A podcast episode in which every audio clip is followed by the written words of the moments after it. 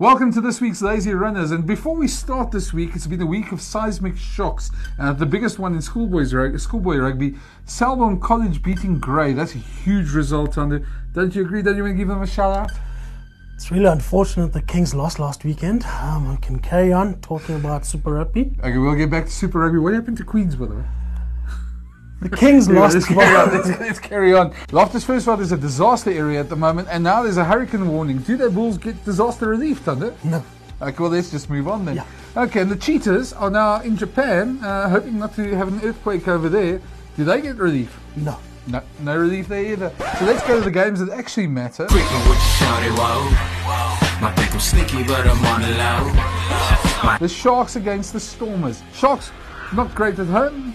Stormers not great away. But the Stormers found some form against the Blues and impact of certain players. A guy like Damian de Allende when he came on. There's a lot of big clashes there, and it's going to be very interesting to watch.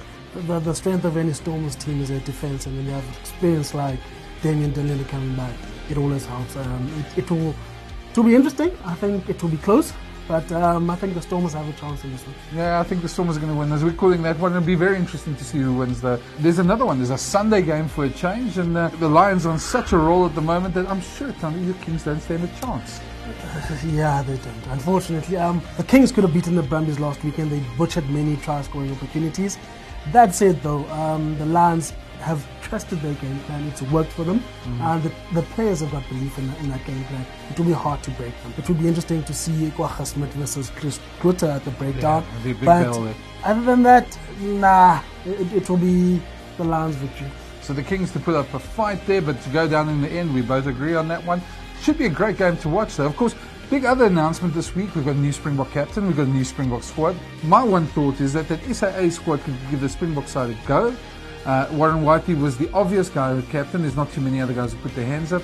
And I think there's maybe a bit, I worry a bit about the defence in the wings. Yes, we are a bit light with the, our, our, our wings out wide, but that said, those guys have, have played themselves into the team. Um, they, they, they performed throughout the season. Um, Yeah, they've rewarded form, definitely. yes, they have. And um, it's nice to see some experienced campaigners coming back, like your Chiliboys, your Frans Steyns, your, your Jan Serfonteins back in the mix. It, it's nice to see all of that.